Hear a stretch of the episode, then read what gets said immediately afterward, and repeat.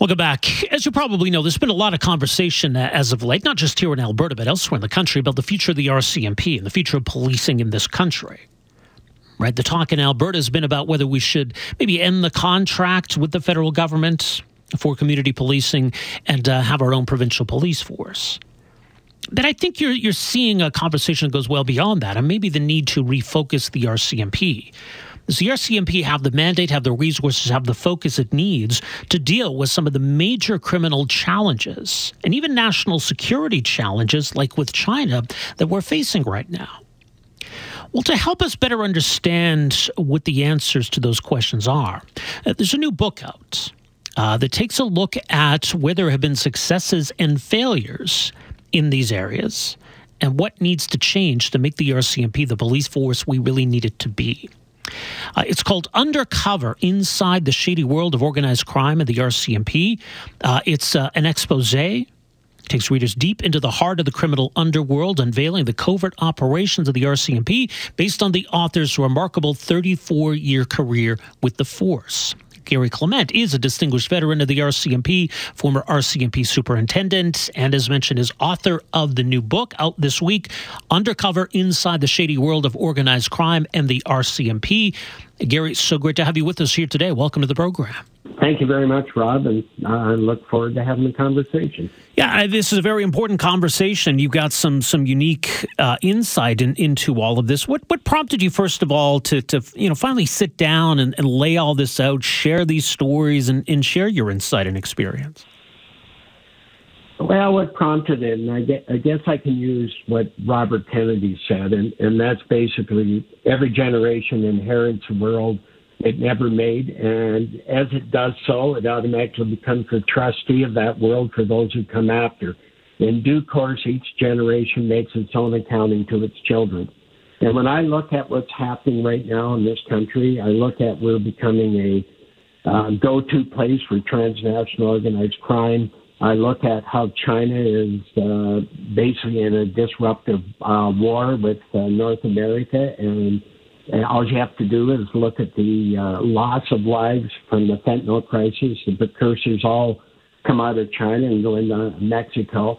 And if you look at that, we've lost over 311,000 people since 2021. Um, and start looking at the economic loss, uh, potential earning power of those individuals, the fact that the military in Canada can't even fill all their positions.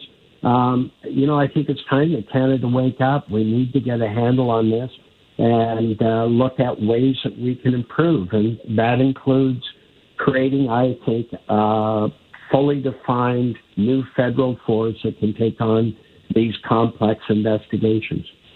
Yeah, and I mean, part of what you talk about in the book is, you know, where, where things have worked and where they haven't when it comes to taking on these kinds of major policing tasks. Is the RCMP, as it stands now, are we asking too much of it? Is it is it able to focus on these big issues?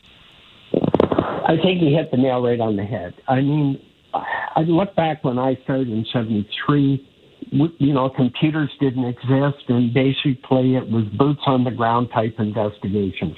We're dealing in a complex world today, far more complex, I think, than any of us realized would happen so quickly. Um, and the RCMP, because it's trying to be all things to all people, just can't keep up. It's not that the desire isn't there. It's not that there's some, not good resources. Uh, that's the farthest from the truth. But the reality is, it's time. And I know I was on a committee and and uh, did a presentation for Alberta saying it's time that they looked at a provincial force. And, and the only reason I say that is that I think Canadians have to realize that we've got to have a very sophisticated investigative federal agency that's capable of taking these investigations on. We are falling out of, uh, I guess, respect from a lot of our allies because we haven't been able to do it. We need to look at our legislation. We got some huge weaknesses in our legal processes. Um, and all that does is pave the way for organized crime and and uh, individual countries like China, and, and we've got to get a handle on this. So would that mean something akin to like a, a Canadian version of the FBI, or, or, would it be different? No, I think we need to look at something like an FBI slash DEA, so that mm-hmm. Can take on these sophisticated investigations. And where the dilemma falls in, and it happened during uh, the course of my career, um, the vast preponderance of positions are in uniform, are contract, and I think the public has to understand they're exactly that. These are contracts. Um, Ontario and Quebec has been able to manage their own policing because it is a provincial responsibility. And it's not a case of putting down the RCMP. That's not the intent. The intent is that we have to get a handle on federal policing. And because we haven't, provinces are suffering from the lack of having a federal, a strong federal uh, force uh, capable of taking these transnational crimes on. And I, I think we know what's happening. We're, we're seeing uh, uh, various gang wars today like we've never seen before. We're seeing increase in weapons smuggling. We're seeing an increase in drug trafficking, increase in human trafficking, and all of these are, are transnational and internationally arranged. That takes uh, investigators that are dedicated, full time, long term, uh, in order to be efficient and effective. We talk about the threat from China, and that's a big focus right now. And certainly, that's you know that's preoccupying I think a lot of time and resources on, on the part of the, the RCMP and the national security infrastructure. But I mean, how similar is that to to dealing with organized crime, whether it be you know national or transnational? What what's different or unique about a, a challenge like China and what they're doing here in Canada? Well, a lot of what they're doing is is criminal in nature. It's espionage, and that's criminal in nature, and takes again, a, a, an investigation. We have to show that we're capable of taking this on, and we haven't for years. It's been overlooked. Our government sadly has overlooked it and seen it as uh, an economic benefit to stay in tight relations with China. We're seeing right now, and, and I don't think a lot of people recognize this, but we're seeing right now at uh, universities in Toronto, uh, Ryerson, and York that they're still engaged with the military doing uh, st- or, uh, uh, creating various technology that the Chinese will take back and use in their military. And you know we've got to stop doing this. We we sat back and watched Nortel get. Uh, you know, the only way I can describe it is all of our technology stolen out of Nortel, and as a result of it went bankrupt we now are, you know, allowing uh, China to use our universities and our, you know, our brain power to create the uh, basically a potential weapon against the, the democracies around the world. Um, and, and I don't think people realize how serious it is. If you were to ask anybody in the Chinese diaspora here in Canada, they will tell you that uh, the Chinese government has agents are trying to control them. They try and dictate to them where they will vote and how they will vote. Uh, those type of things we need to get a handle on. It's serious. Yeah, so how do we do that? I mean, it, part of it's about changing the structure of the RCMP and the focus of the RCMP, as you mentioned. But are there any other obstacles that we need to clear? Are there tools that need to be refined or, or even created? Like, what, what needs to change? Well, I think we need to have a uh, a registry uh, for a foreign registry of nationals in this country. Um, I think we need to look at our legislation. What I would like to see is very similar to what they did in the Cullen Commission that only went part way. I would like to see a, uh, a committee formed and a gap analysis with a firm commitment of government to do something about it. We we have sat back for far too many years, and the government has ignored the, the plight of, of how organized crime is, is impacting this country and not put the appropriate resources, both financial uh, and uh, allowing for the hiring.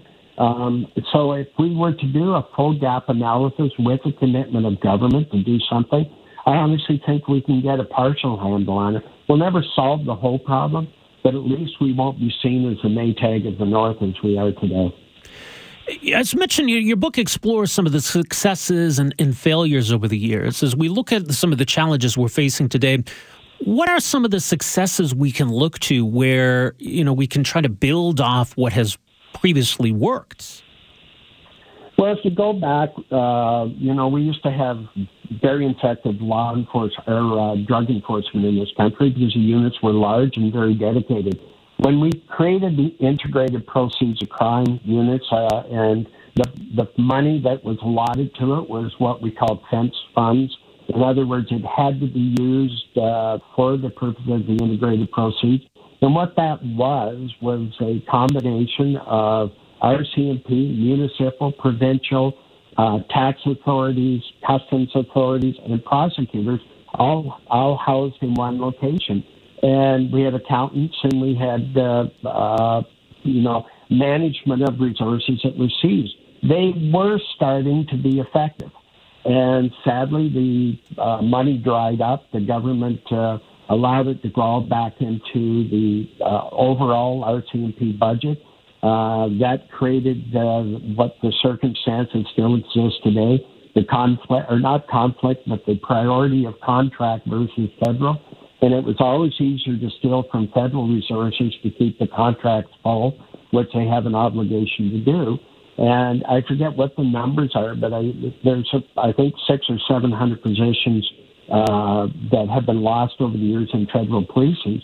And I would suggest that number should have been, you know, a couple thousand increase, not a decrease. And when you look at complex investigations, um, when I started out, five investigators probably could do a very complex investigation with no problem.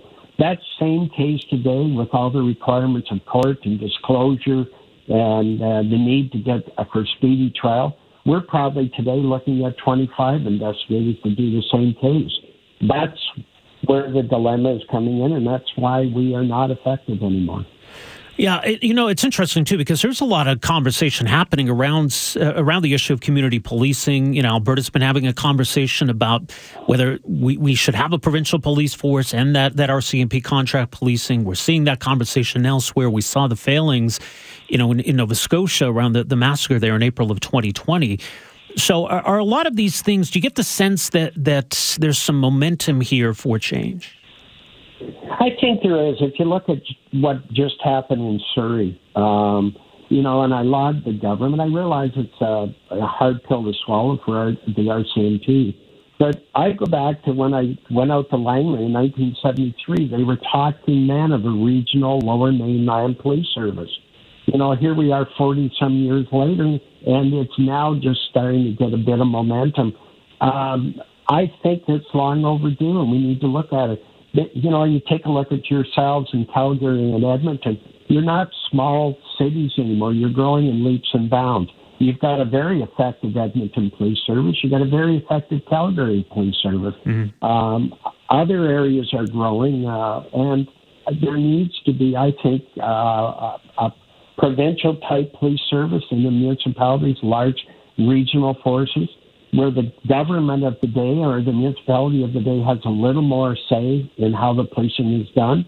I think that's effective. When I was chief of police in Cobourg for four years, you know, I saw how reporting to a local board deals with local issues. And uh, even though there's a set of standards that have to be met, I think there is a value in doing that. And there's one other issue too I wanted to ask you about. I mean, the whole question of political control or political independence. Is the RCMP too close to the government? Does does that need to change? Absolutely. I you know I state in the book if you know it's going to stay in the way it is, it's got to be an independent board uh, that the commissioner reports to, and not at the will of of the prime minister of the country. I mean the RCMP has become politicized, and I think that has also impacted the effectiveness. I mean, the commissioners have wanted to stay in stay in their position, and so unfortunately, at some points, they have to kowtow to government. That should never happen. Operations should be unfettered and independent of any government body. Well, the book it's out this week, as mentioned, it's called Under Cover Inside the Shady World of Organized Crime and the RCMP. Garry Clement, thank you so much for joining us here this afternoon. Really appreciate this. Thank you very much.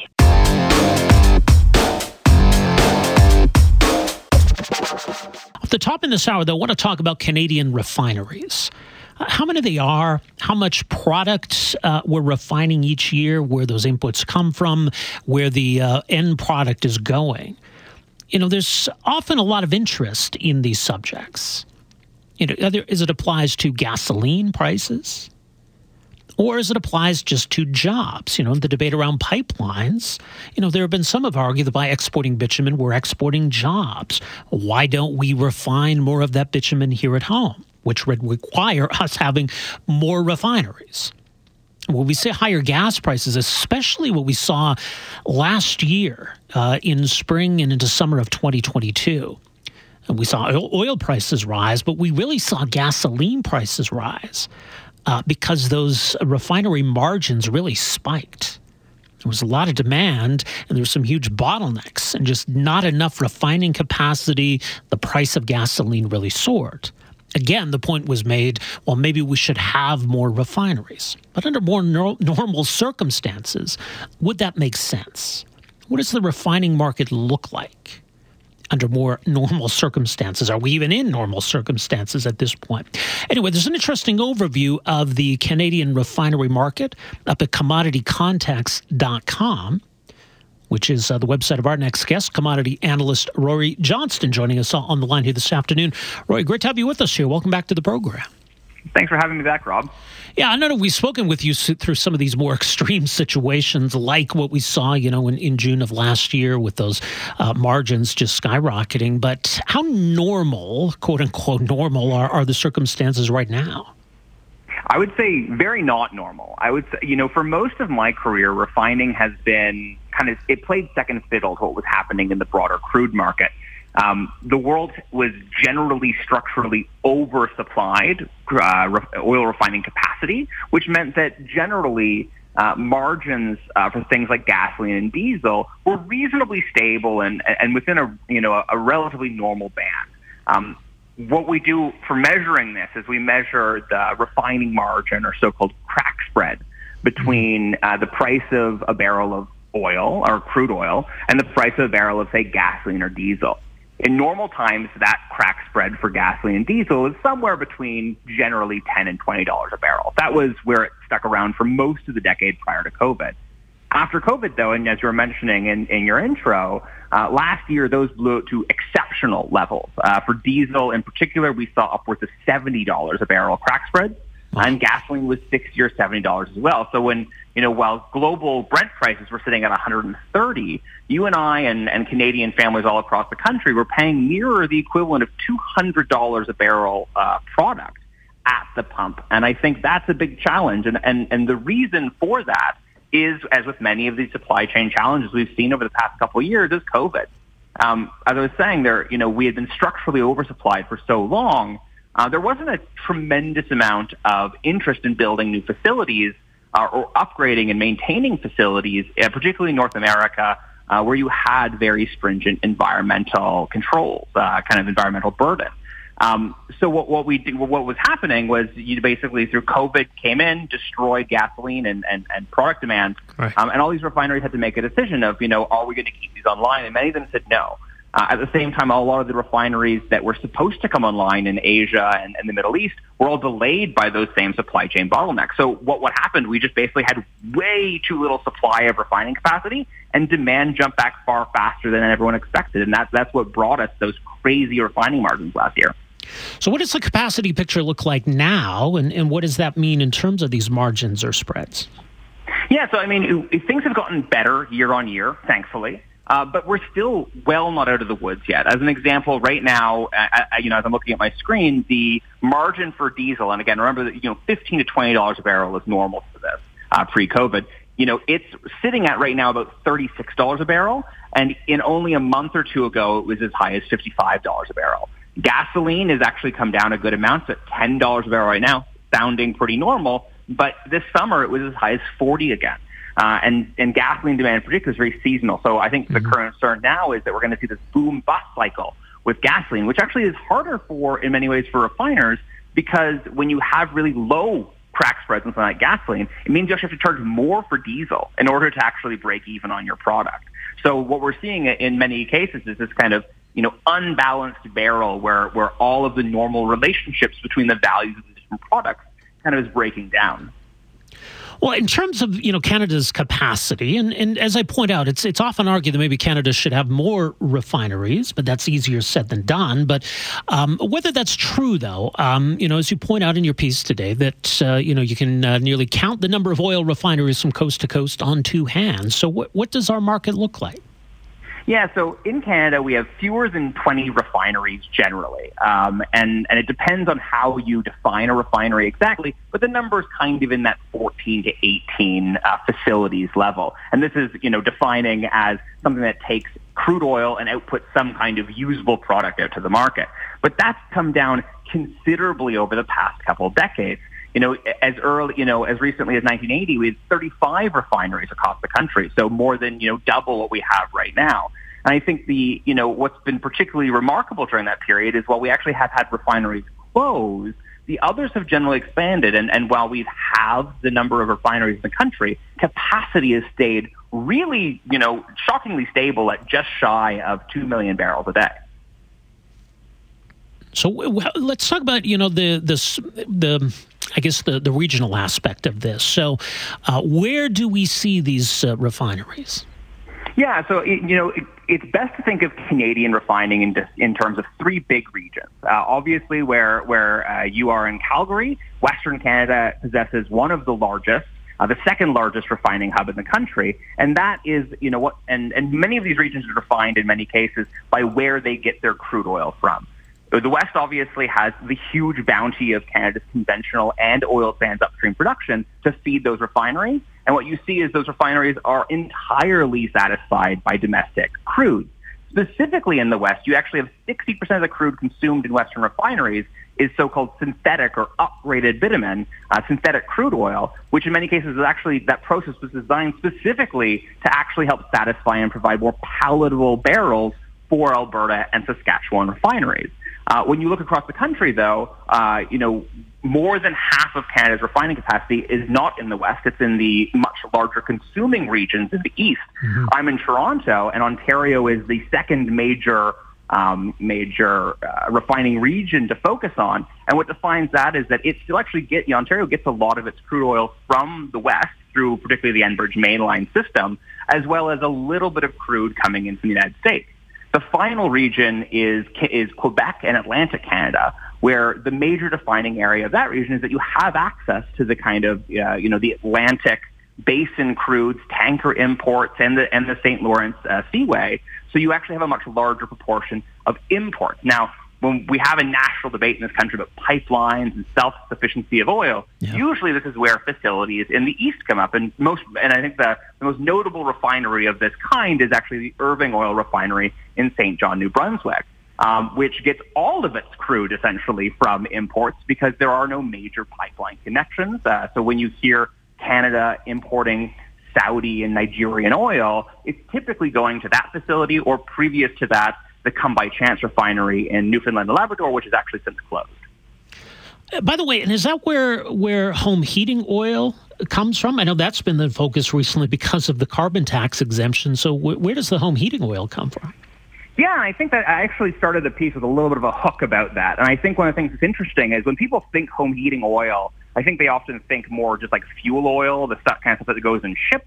But with all of the environmental regulations and kind of standards that are in place now, home heating oil, home heating oil is essentially diesel, um, which is when you actually look at the the contract for trading diesel in New York Harbor. It's actually HO1 or heating oil one. It, you know, the, the product is very very similar.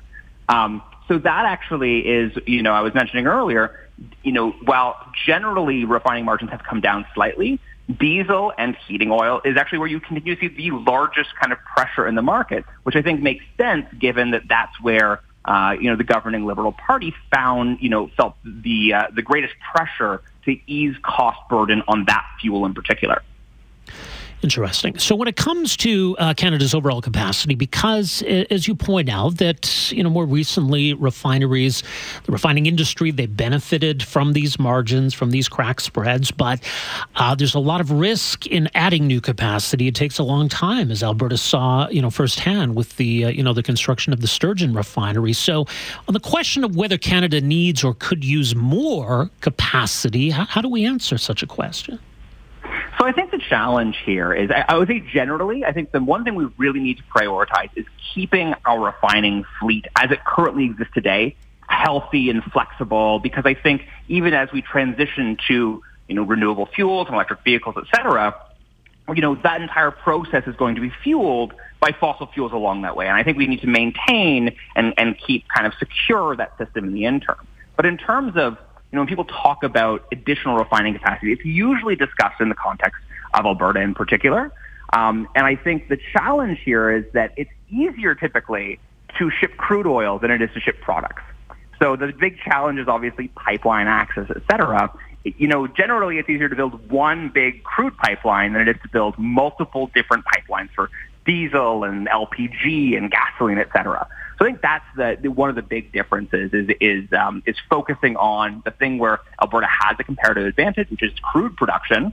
And as I was saying at the beginning, many of these refineries are actually co-located to major demand centers rather than rather than kind of production centers. And I think that's why this is going to continue to be an issue.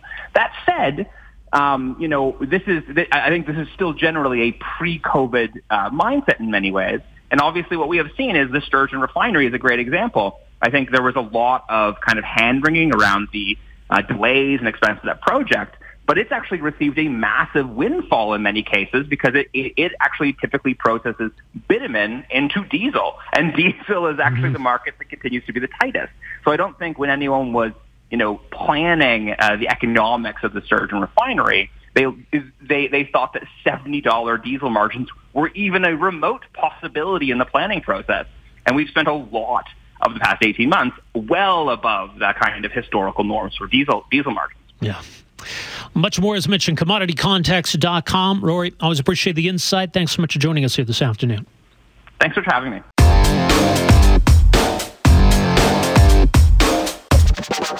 An interesting wrinkle in the ongoing debate around tobacco and nicotine policy in Canada. A coalition of health groups and anti smoking advocates uh, coming together for a press conference today urging the federal government to take urgent action uh, following a decision that was made back in the summer by Health Canada. The approval of flavored nicotine pouches uh, being sold uh, under the brand Zonnic.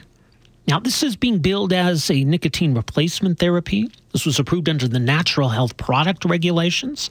Uh, this is a product that uh, includes, as mentioned, flavored uh, flavored products. Uh, and and I guess the you know the kicker here, the the big point to emphasize is that uh, those under eighteen uh, could legally purchase this. So, how is that the case? Joining us to talk more about this is Rob Cunningham, uh, Senior Policy Analyst at the Canadian Cancer Society. Rob, thanks for joining us here today. Welcome to the program. Thanks, Rob. Good to be with you. Okay, so first of all, tell us more about this this product. What is this? Well, it's a small little sort of sachet pouch, no tobacco, but it contains nicotine okay. uh, that, that's put in the mouth, and it's a new product category for Canada. It's been sold in the United States um, and Europe, you know, for some years. It's you know increasing in popularity among youth, and so when we see this introduction in Canada, uh, you know, approved um, in a process similar to what the process was you know many years ago for nicotine patch and nicotine gum, um, and you know it can be sold uh, legally to children of any age. You know, clearly we're very concerned. Okay, so how how is it that it, it, gets around some of the laws that exist? Like Alberta has rules in place. I imagine other provinces do when it comes to the sale of flavored teen uh, flavored nicotine products. So what's different about this? So federal and provincial laws apply to tobacco products. They apply to vaping products, but they don't apply to other types of nicotine products. So there's a regulatory gap here. You know, it was a you know this product was approved for sale but there's not the normal regulations we'd see for tobacco and vaping, whether it's you know Alberta or, or nationally. Um, you know, and Imperial Tobacco is moving quickly, marketing aggressively. You know, promotions in retail and convenience stores that kids can get into, social media, Instagram. If they wanted, they could put uh, promotions on television, on billboards across from schools. Uh, we simply, sh- and they're using lifestyle advertising with young people in social settings, you know, the classic type of lifestyle advertising we saw for cigarettes for so long. So this type of, uh, you know, marketing simply shouldn't be happening. Uh, they do want to have a new generation of kids uh, hooked on nicotine. And so what we've urged is that Federal Health Minister Mark Holland and Associate Health Minister Ya'ara Saks move quickly uh, to either put this product as a prescription-only product, you know, can, would continue access, or to temporarily suspend sales uh, until the regulatory gap is closed. And the Minister of Health has the power to do that under the natural health product regulations. Okay, so this is a nicotine replacement therapy, similar to, as you mentioned, uh, other products that exist like nicotine gum. But is, is there any difference between how nicotine gum uh, has been approved and is sold and this? Well, I mean, the technical processes might be similar, but the, but what is different is that you know nicotine gum, nicotine patch have been on the market for for decades, but there's no indication that youth are using them and getting addicted. Whereas in other countries, youth are using uh, nicotine pouches. Also, what's different is that this is the first time that the tobacco company is engaged in this area. And normally, nicotine gum, nicotine patches, pharmaceutical companies, and the history of the tobacco industry uh, we know is terrible you know, in terms of, um, you know, targeting youth. Uh, so I think there are some fundamental differences. This is a tobacco company. They don't want quit, people to quit smoking. You know, how credible is that? And, you know, this is, these are, you know, uh, you know, nicotine gum, nicotine patch, or, you know, these type of nicotine replacement therapy products are supposed to be to, you know, for people to quit smoking as opposed to getting non-users to use them and to grow the overall nicotine market, which would benefit Imperial to- Tobacco quite a bit. Right, but we, and I mean, you know, the collective we, or even the two of us here, we, I mean, we do want people to to stop smoking. Aren't nicotine replacement therapies one way to achieve that? We do want people to quit smoking, and we're not proposing to ban these products. But if you could uh, put them on prescription only, uh, you could still have access, and more and more provinces are allowing uh, pharmacists and, and nurses to be able to prescribe these in addition to doctors so you can have widespread access. But we need to do something to protect youth um, and to protect the public in general. This is the first time in more than 100 years that it is legal to sell a nicotine product from a tobacco company, legal to sell to children. And, you know, we know that for a retail store, if they do sell to a teenager, uh, there's not going to be any offense, no no charges, no fines, and that's just an opportunity, uh, you know, for kids to, to buy these and, and get hooked.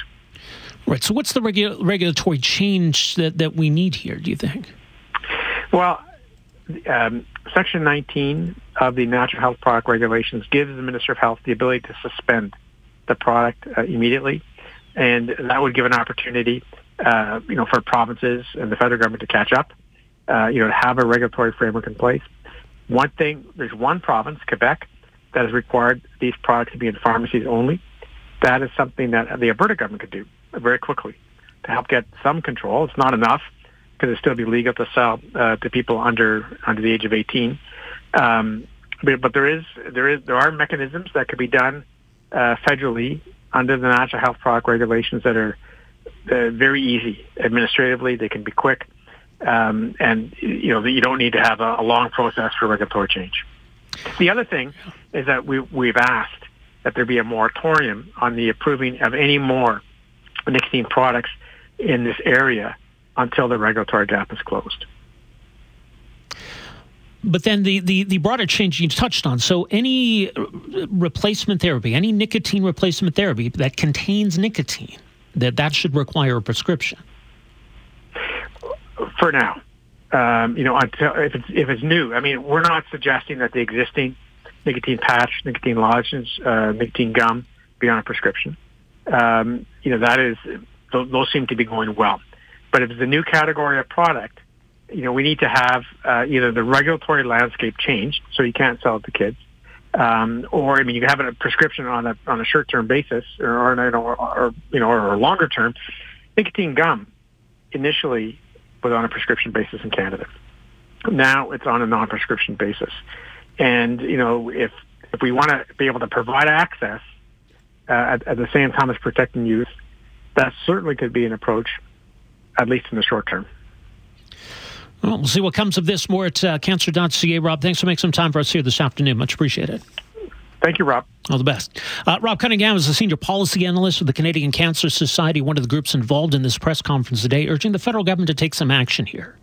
So they say this is different for a few reasons. Uh, that for one, when it comes to nicotine gum or nicotine patches, it typically hasn't been the tobacco companies that have been making those products.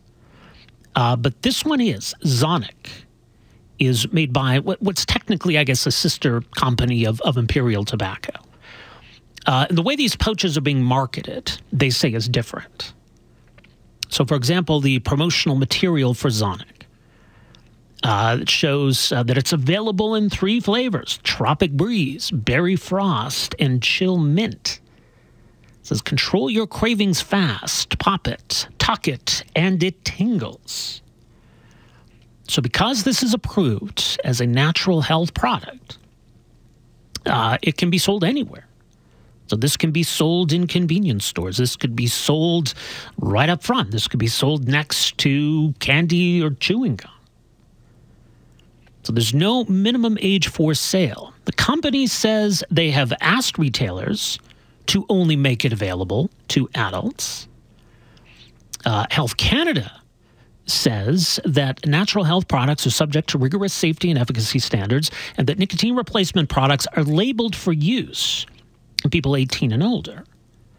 A spokesperson says in a statement, quote, this authorization gives Canadians who wish to stop smoking one more tool to quit smoking with the assurance that it meets the same high standards for safety and efficacy as other products that have been authorized as nicotine replacement therapies.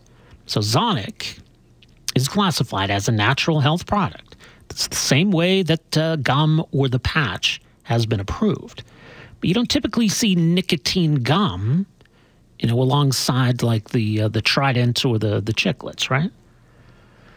So this is a tricky one because it does contain nicotine and nicotine is addictive. Uh, so you don't want people who don't use nicotine to take this out. A little pouch that you can tuck in in the side of your mouth. You get the nicotine buzz.